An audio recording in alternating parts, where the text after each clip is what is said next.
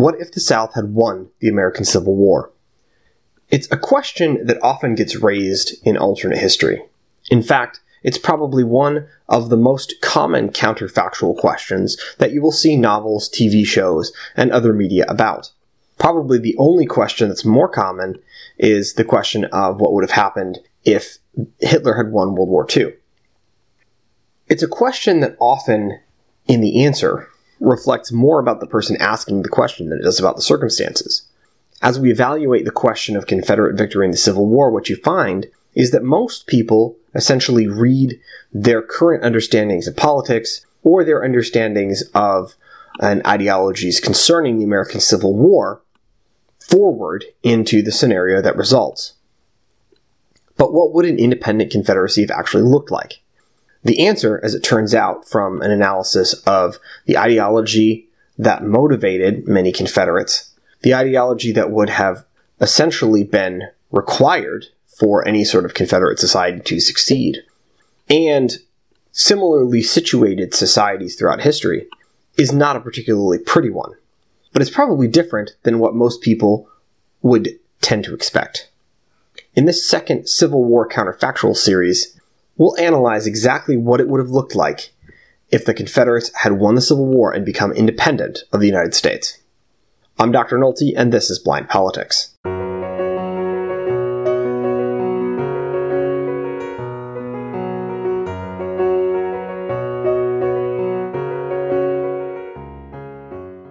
And hello, podcast listeners, and welcome once again to a thought provoking episode of Blind Politics with Dr. Nolte. I'm Dr. A.J. Nolte, Assistant Professor of Government at Regent University's Robertson School of Government. Once again, views expressed in this podcast do not represent those either of Regent University or the Robertson School. Please remember you can rate and subscribe to this podcast on iTunes, Google Play, Stitcher, or your favorite podcast provider. And you can find us on Facebook at Blind Politics. So I'm recording this podcast on July 1st. It's probably not going to be out until next week, but as I'm recording it, we have just experienced the anniversary on July 1st of the first day of the Battle of Gettysburg. And I would argue that probably this battle, the battles of Gettysburg, which happened on July 1st, 2nd, and 3rd, and the Battle of Vicksburg, which was a siege that ended on July 4th of 1863, pretty much mark the end of any realistic Confederate victory scenario a, a scenario that involves, at, at, a minimum, you know, the Confederacy coming as an independent power, really in the long term. You know, in 1864, there are some people that hope that if Lee can sort of survive, and if the armies in the Confederacy can survive, maybe war fatigue will lead to the election of George McClellan. But the reality is that McClellan would not have been inaugurated until March, and Lincoln almost certainly would have given it one last try to finish the war. And my suspicion is, given how close the Confederacy was to cracking at that point, given just how exhausted they they become in the campaigns of 1864, you know, it's only a matter of time before Sherman takes Atlanta, before Grant breaks through at, at Petersburg and, and eventually takes Richmond. And so I don't really see a possibility of a Confederate victory in 1864. So we are we are actually, as I'm recording this, the anniversary, the Civil War anniversary that we're looking at, is the first day of the battle that pretty much guaranteed the Confederacy was going to lose the war. After Gettysburg, it's all downhill. It's all sort of defensive war in the East, and the Union was already pretty much winning the war in the West. And and nothing in 1864 changes that. If anything, 1864 is a very bad year for the Confederacy in in the West because the Western theater moves from Tennessee into Georgia. But we're going to look today at a scenario that has often been popular in counterfactual history. And it, it sort of is a scenario that, that has, I would say, generated the most alternate history novels of any scenario, at least from American authors of alternate history. The, in the world, you'd have to say it's probably Hitler victorious scenario, which I think is, is entirely implausible, but that's a, a whole different question.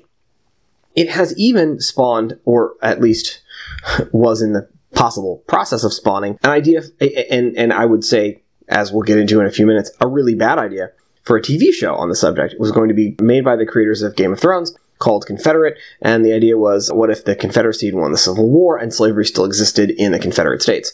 Yeah, we'll, we'll, we'll talk about that in a few minutes, but I don't really think the show writers had any idea what they were doing, and everything about it sounded like an awful idea. So I, I will kind of give you guys my idea of what that would look like a modern confederacy. Obviously that's the point of this podcast. But let's just say it looks it looks considerably different from the direction i think they were going to go with it. Anyway the point being this is something that people have talked about a lot. But you always have to keep in mind that when you're looking at this scenario of an independent confederacy that actually for the confederates to win the civil war really they have to kind of draw an inside straight by the time, and we discussed this in our first counterfactual, by the time we get to 1860, 1861, the disparity in terms of economic output, economic system, the number of men that can be put under arms, and the, the sheer production capacity is vast. It's enormous. The advantage the Confederates have is that a substantial percentage of the U.S. officer corps going into the war comes from the South. And so you've got a highly trained cadre of people who can who can train and, and implement strategies. Many of whom have been trained by the by and, and have fought for the country that they're now fighting against.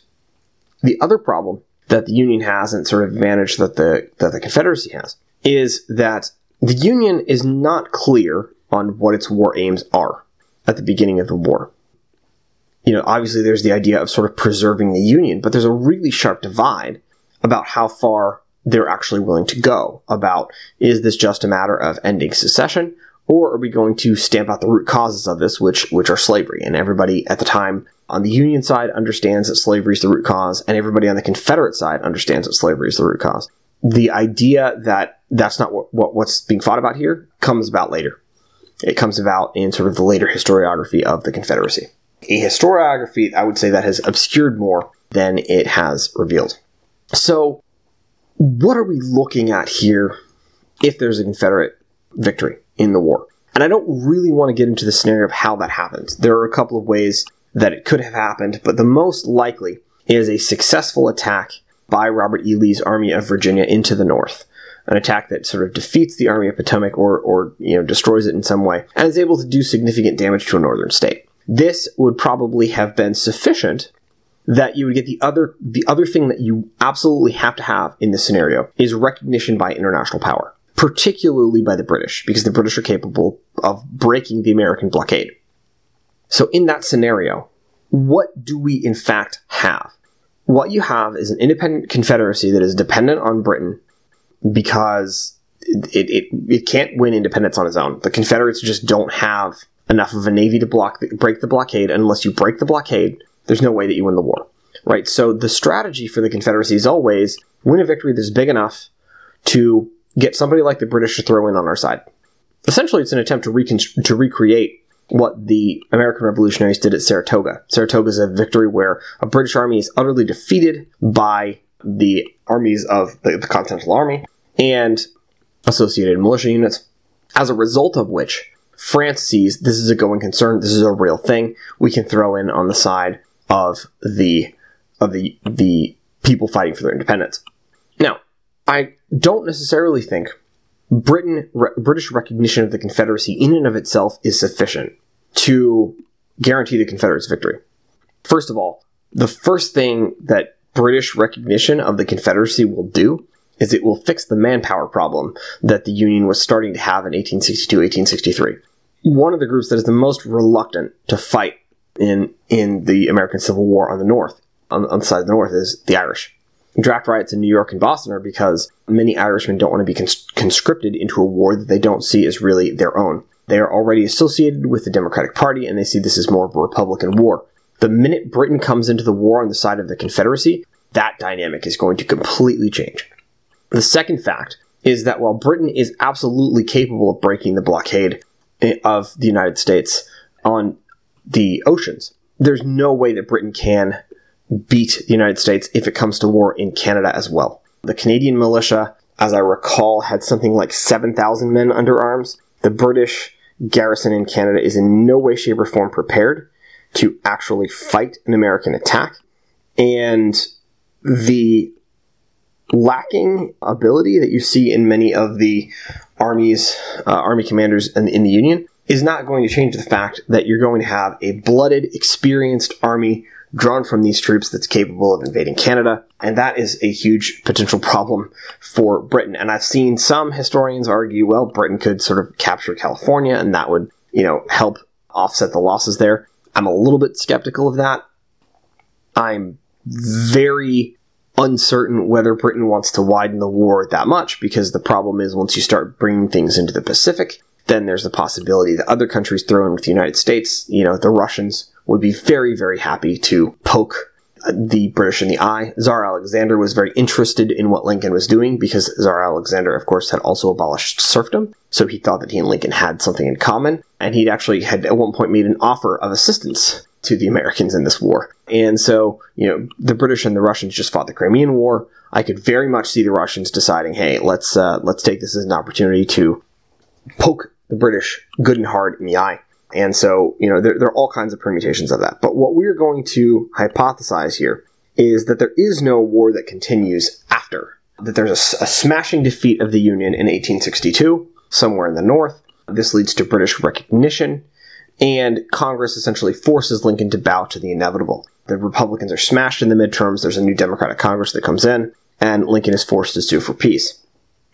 I want to look at two aspects of this. Number one, the impact on the United States, and number two, the impact on the Confederacy. So, first question what's the impact on the United States? Obviously, it's going to be tremendous. And the main impact that I would see is that both Republican and Democratic parties are going to cease to exist. Republicans because they lost the war, Democrats because being the party that was advocating for not going to war in the first place and you know getting elected because you feel like the Republicans mismanagement and see I told mismanaged it and see I told you so is not actually a winning strategy in the long term. So I think the Democratic Party is going to cease to exist in in the United States because they're still associated with the people that broke away. They're still going to be associated with the South. The Democratic Party, as it was forged by Andrew Jackson, is inexplicably tied to the South.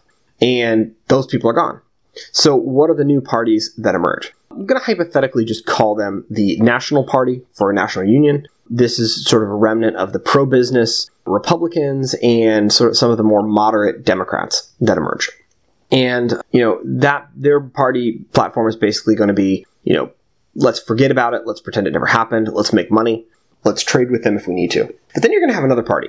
And this is, I think, something that would inevitably happen if you had a situation like this is the the um, whenever somebody loses a war, this kind of war, there's the stabbed in the back myth. This never really happened to the British in the American Revolution because a lot of, of people in Britain sympathized with the American Revolution on the one hand, and then on the other hand, because the people who stabbed them in the back, quote unquote, were the French, and that was not something that was in any way, shape, or form unexpected by the British. So, you know, there, there's no bitterness about it. It's just, as far as they're concerned, the French being the French. This is different because now you have a situation where Britain essentially has intervened and has broken apart the United States. And so this other party I'm going to call the Radical Party. It's going to be a fusion of the abolitionists the emerging progressive and populist party, and a, a group that sees the war as a plot by aristocrats, the aristocrats of the, the slaving planter class in the Confederacy and the aristocrats that run the government in Britain to undermine American democracy and to undermine American freedom. And so this radical party is going to combine populism at home with a sort of aggressive stance abroad, a particularly aggressive anti British stance abroad the things that both of these parties will be able to agree on. Number one massive expansion expansion of the US Navy. So the US is going to start to see Britain as a peer competitor because they recognize that this independence of the Confederacy is entirely dependent on Britain. And as a result of that, there's going to be a massive expansion in this scenario of the US Navy so that they will have military dominance over Britain as a result. Number two, I think both parties are going to be able to agree on the army still has to stay strong. You now have hostile countries on both sides. You have Canada, which is British, and Britain is clearly hostile. You also have the Confederacy to the south. And the third thing that I think both parties are going to be able to agree on is that the corollary to the Monroe Doctrine is that the Confederacy is not allowed to spread. Antebellum, so pre war US foreign policy, as dominated by Southern Democrats, was absolutely committed to the idea of constant expansion of territory, and particularly expansion of territory to the south and to the west, because they want the, the Confederacy, that is, or the, the, the slave states want to constantly expand the territory of the United States that's going to be under slavery. There's going to be a bipartisan consensus that the Confederacy is not allowed to get bigger. And so the United States is going to be committed to the territorial integrity of Mexico. It's going to be committed to making sure that if there's any canal built in the Western Hemisphere, it's built by the Americans and the Confederates can have access to it if they're nice to us. And so there's uh, going to be an absolute opposition to any expansion of the Confederacy because even the, the National Party, which in this scenario is the party that is more open to trade with and to sort of normal relations with the Confederacy, is not going to want to see them as a potential rival for the United States in the Western Hemisphere. You know, they're independent, we lost the war, we get it, but we're still going to be the big dog, and there's no way that we're going to let little brother Confederate start expanding southward, is going to be sort of the attitude. So, that's going to be a pretty consistent pattern, pretty consistent foreign policy.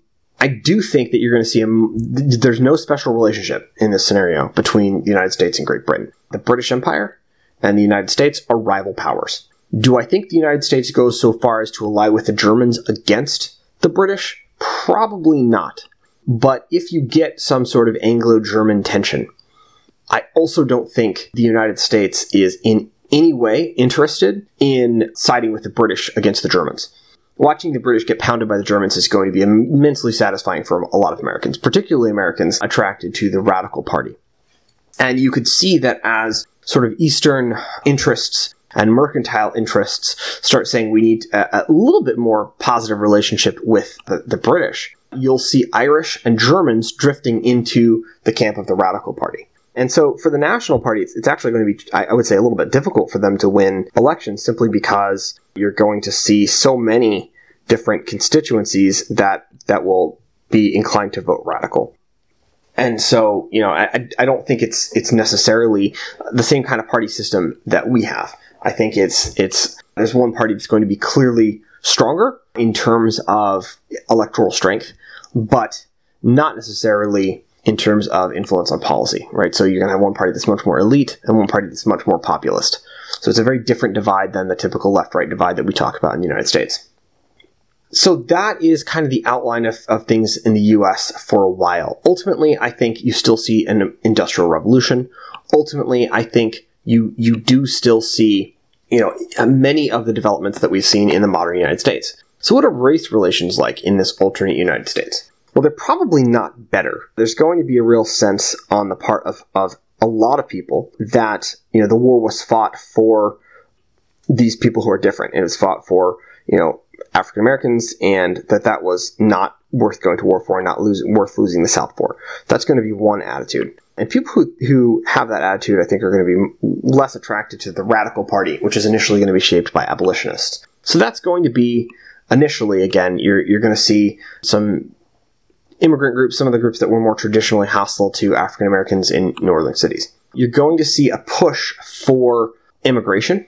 And so I would say you'll see a, a reasonably high number of folks from the US emigrating to Liberia. This is much to the dismay of Frederick Douglass, who in this scenario ends up becoming uh, connected with the radical party and tries to argue against this. But, you know, he is particularly unsuccessful, as there, there's an increasing push that free blacks in the North should go to Liberia, and Liberia becomes something that is sort of an, a territory more integrally connected to the United States. That being said, I do think over time, what you're going to see is that given the way things are going in the CSA, attitudes are going to change. And because there is a smaller, in this scenario, African American population in the North, the attitude is going to change from initial hostility to a sense of superiority in the way race is handled in the north to the south, sense of superiority to the absolute dysfunctional mess that is south of the border, and to a sense that you know we we are doing a better job of this.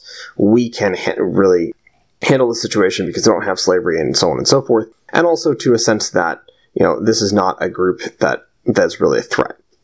And I think you know there some of the tensions that come about in inner cities, for example, in the United States in the 20th century come about because there is competition for jobs. As you see African Americans moving into places like Harlem, New York, where there's also immigrant groups, Irish groups in particular, you know, there's there's some tension that arises as a result of that. That's probably not happening in this scenario because you're not likely to see that same flow of people from the south to north because now it's across a border. So, as a result of that, there is sort of a natural sympathy and a natural softening of attitudes that happens over time because there's really no reason for it not to happen. And because what is happening in the South is such an absolute mess that there, there really is a sense that you know this is this is really just the fault of an intransigent, foolish leadership of a country that we are better off without that cannot handle its own business and cannot handle its own problems. And so it's going to be less, you know, blaming the freed slaves for existing, which would essentially be the, the initial attitude, unfortunately, and more really just blaming the social system. And the social system in the Confederacy is going to be seen as backwards, dysfunctional, and really as the problem.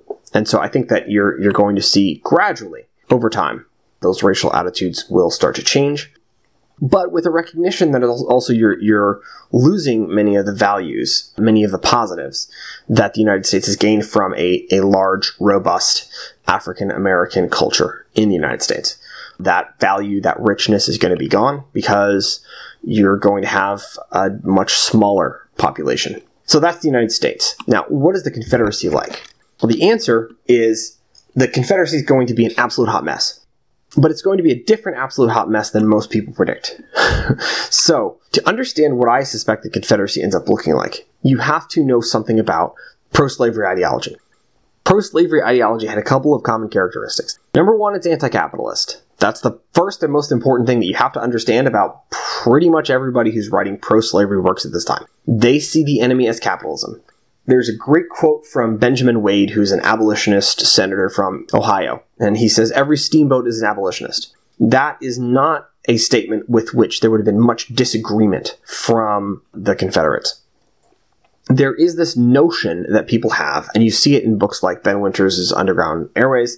I've seen it in other examples of alternate history as well, that somehow you can have a form of industrial slavery, that you can turn the agricultural slavery that existed in the South into something that's industrialized. That is just a fundamental misunderstanding of the ideology that is behind slavery in the South.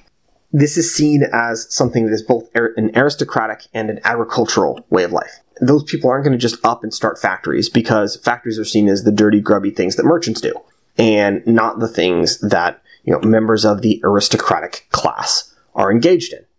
So Uh, no, you're not going to see industrial slavery in the South because that defeats the purpose. The purpose is they're anti industrialization, they're anti capitalist. This is not a capitalist system, it is an aristocracy, it is an idealized portrait of agrarian life. It is a form of, it is much closer to socialism. And if you read John Calhoun, if you read George Fitzhugh, if you read, you know, people that are writing in this milieu, they recognize that many of the things that they advocate for are similar to socialism. The difference is they they uh, you know would argue that socialism has this ridiculous idea that people are equal, right? So they they would say, yeah, we believe, like Marx, from each according to his abilities, to each according to his needs. They just also believe that there is no equality to be found in human beings. So imagine socialism without any sense that people are equal with a sense that some are naturally superior and others are naturally inferior. That's basically the ideology that you have in pro slavery ideology. It is completely toxic to the type of system that you have that develops in the United States, which holds the opposite, which holds, number one, the, the view of capitalism that economics is fundamentally based on an exchange where somebody does thing X and you pay them amount Y, right? The labor the labor theory of, of and contractual theory of business. And second of all, based on the idea of equality right? It's right there in the Declaration of Independence. It is implicit in all of the Bill of Rights. It is explicit in the thought of the founders. Whether they could live up to it or not, it's part of the ideal, right? Pro slavery ideology is different. It rejects that ideal. If you read Cannibals All by George Fitzhugh, which is his, his explication of his, the, the ideology that he sees behind slavery, and Fitzhugh, by the way, is the most consistent. He's not necessarily representative of where a lot of people wanted to go. He's just the most honest. He's just the most honest about what you have to believe and how you have to get there to justify the kind of system he wants to justify.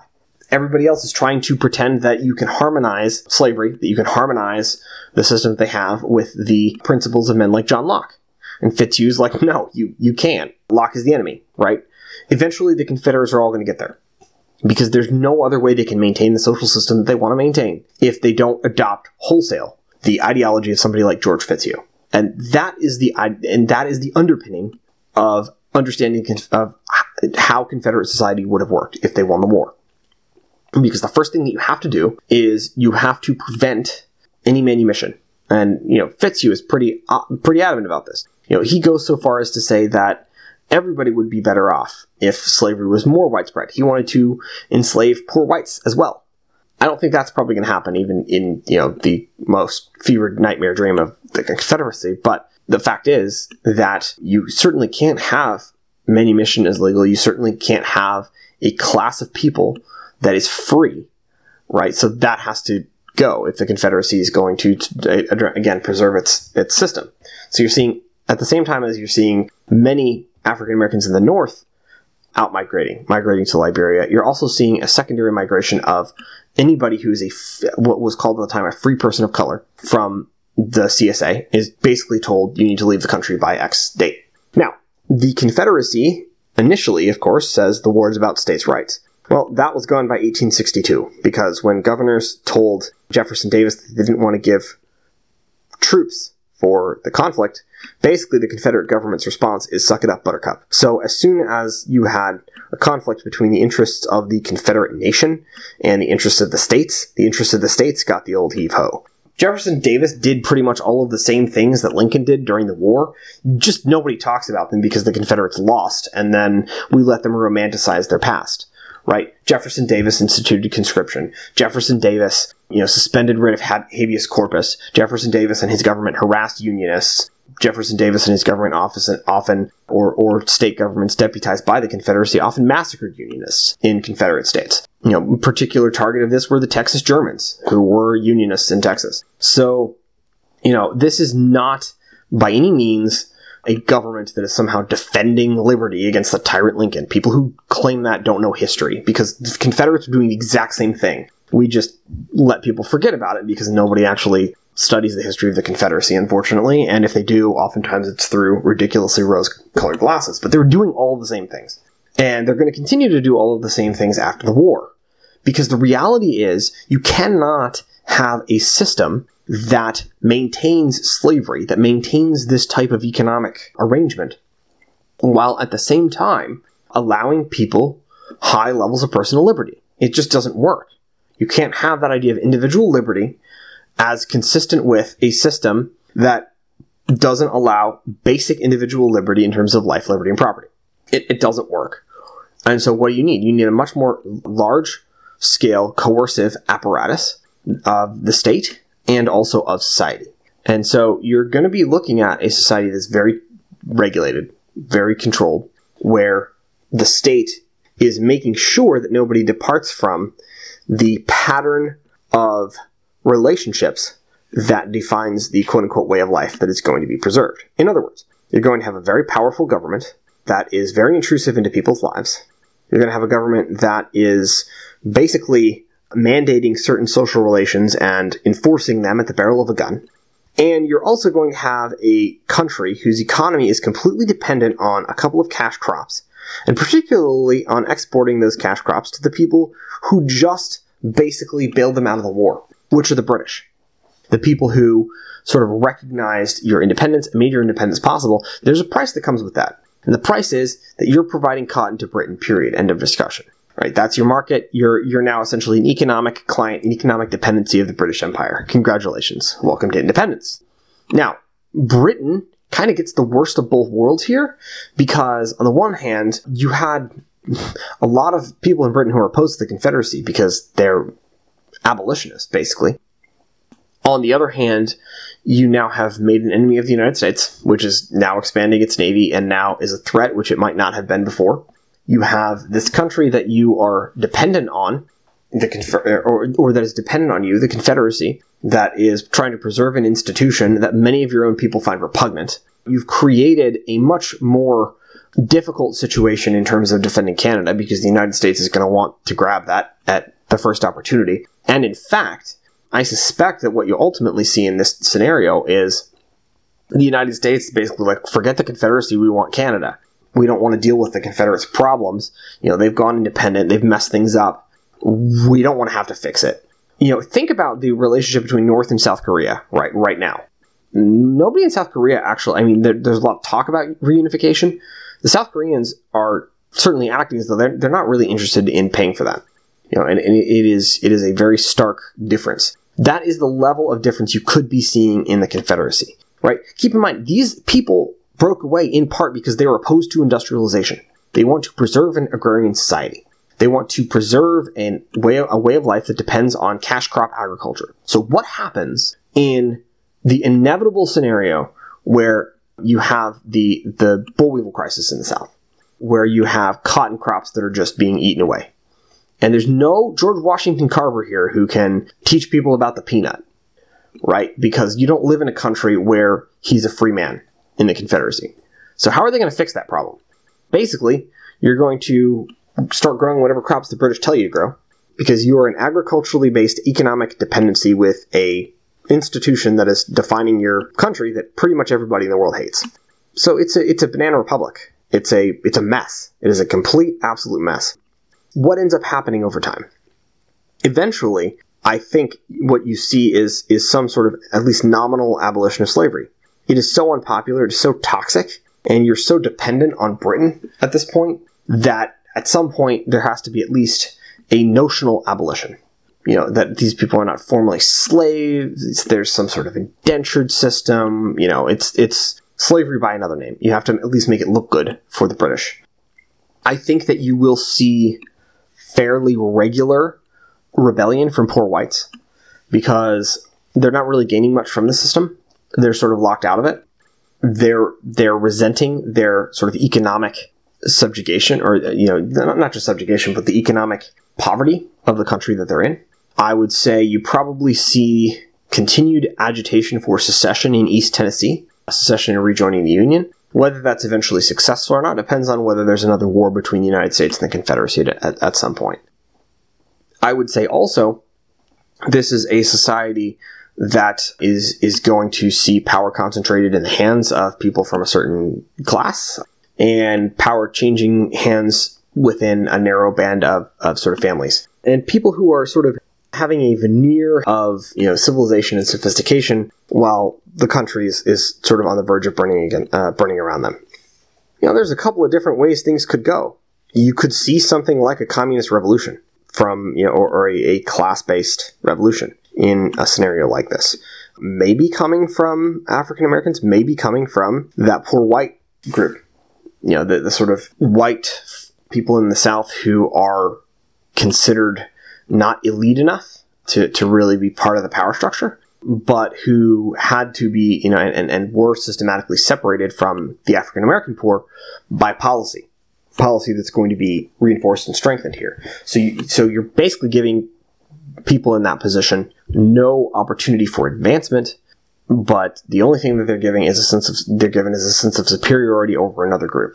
Superiority and scraps from the table, right? That's that's the system.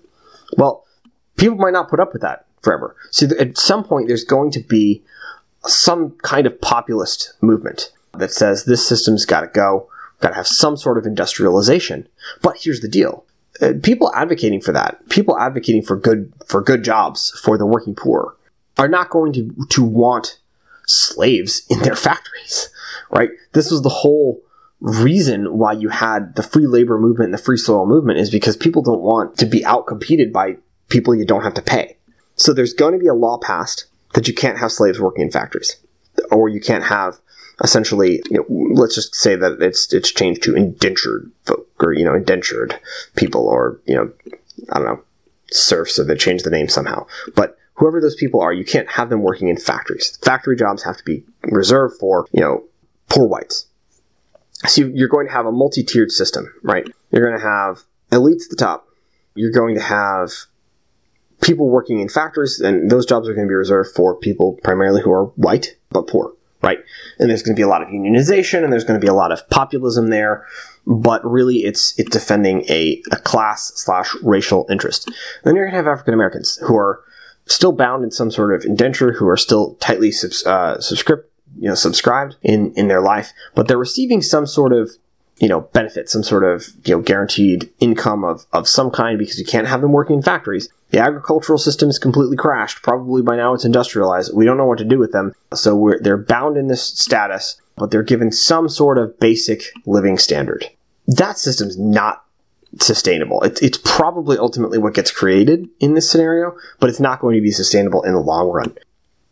And so ultimately, what do you have? You're going to have something like South Africa, where there's a push to end this system, end this segregated system. And it's not going to just be an internal push, it's also going to be an external push. Eventually, the United States is tired of dealing with a failed state on its neighbor, and it says you need to fix your problems. Probably under a radical administration or an administration that is descended from that party. The British are also tired of dealing with the Confederacy and its issues. They are not interested in continuously, essentially subsidizing a system that is not going to work. And so the argument is going to be given to the Confederates get your stuff together, you know, fix these issues, get rid of this segregation system, open up your economy, you know, create a, a genuinely open economy, essentially destroy your social system, or we're going to turn off the spigot. So pressures internally from you know alienated populations, social co- social unrest, lack of social cohesion, you know, violence, things like that. The, the kinds of things that you see in a failed state, the kinds of things that you see in a state that's that has institutionalized ethnic differences and ethnic conflict.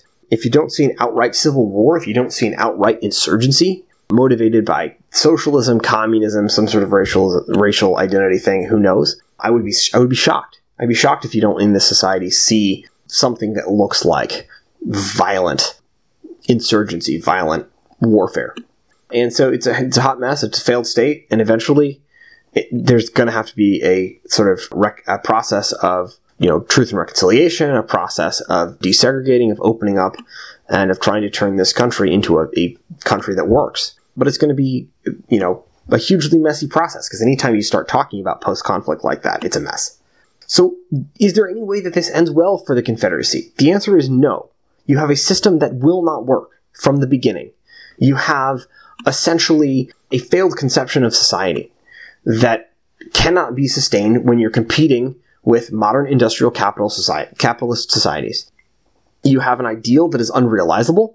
You have a, a fig leaf of liberty that would necessarily be stretched over something that would have to be almost totalitarian in the way that government is intrusive in people's lives. In short, everything that people who have championed the idea of the lost cause claim that they don't like, all the things they claim to be opposed to, the Confederacy would basically have to be and would have to do.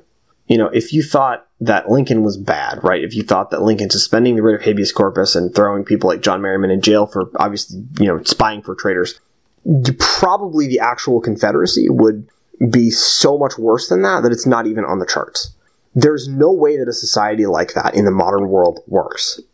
It just, it, it, it's impossible. It's not a salvageable or achievable or in any way functional society or cause. It just, it just isn't. There is no happy scenario for the, for the Confederate States of America. There's no scenario where they sort of magically decide to ab- abolish slavery five years later. There's no scenario where, you know, somehow they just turn into sort of a normal country and eventually reunite with the United States. It's a failed state. It's an absolute mess.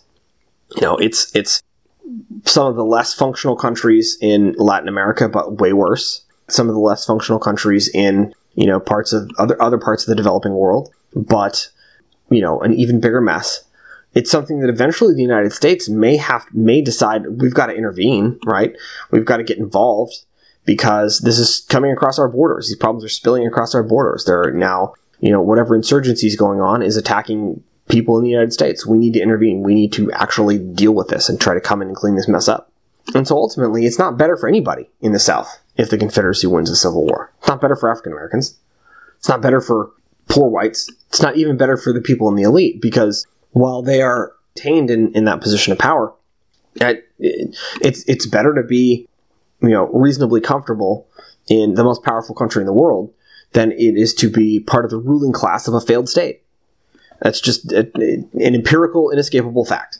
So, yeah, it, it is unequivocally, I think, if you look at it from a comparative perspective, if you look at it from the perspective of the actual history, the actual ideologies involved, if you examine things you know clearly and soberly from the perspective of how have things like this worked out for similarly situated societies it is an unequivocal good for everyone involved that the union wins the civil war nobody's better off nobody is better off if there's an independent confederacy and so you know i think we need to knock this romantic notion on its head before we close let me give you my idea for the Dr. Nolte version of the show Confederate. So it is it is set in relatively modern, let's say, you know, 1990s or something like that.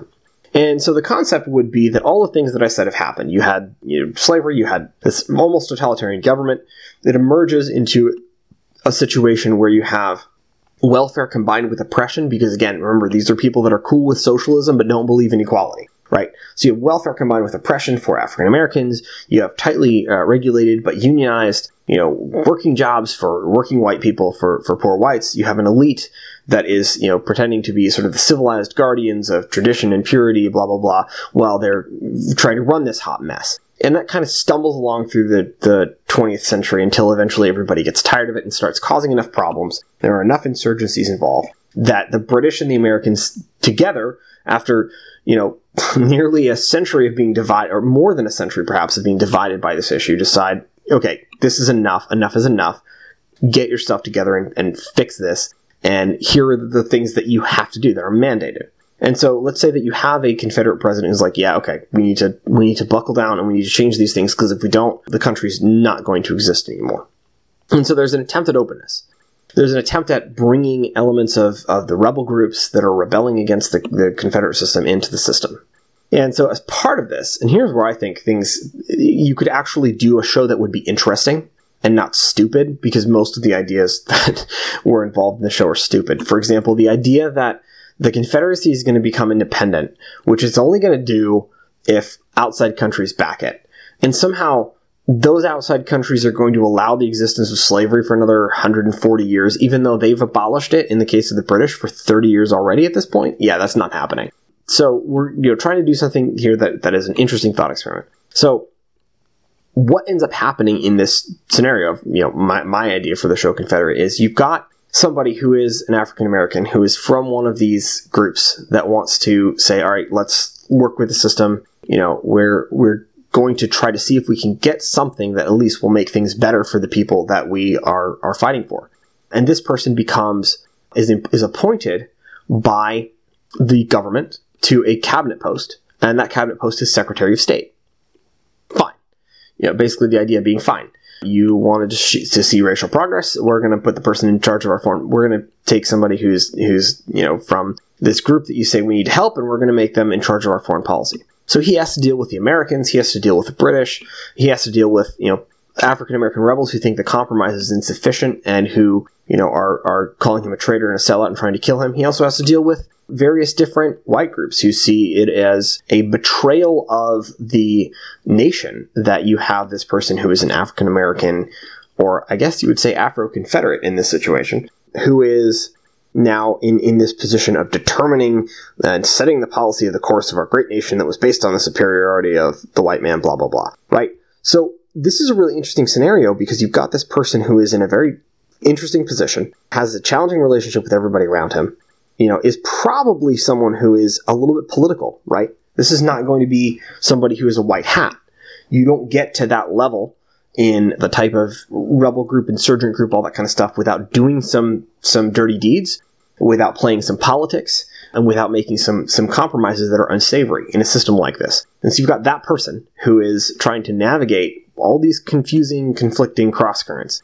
So it's a little bit House of Cards. It's a little bit, you know, you, you could you could think of some other science fiction and alternate history type series that might apply.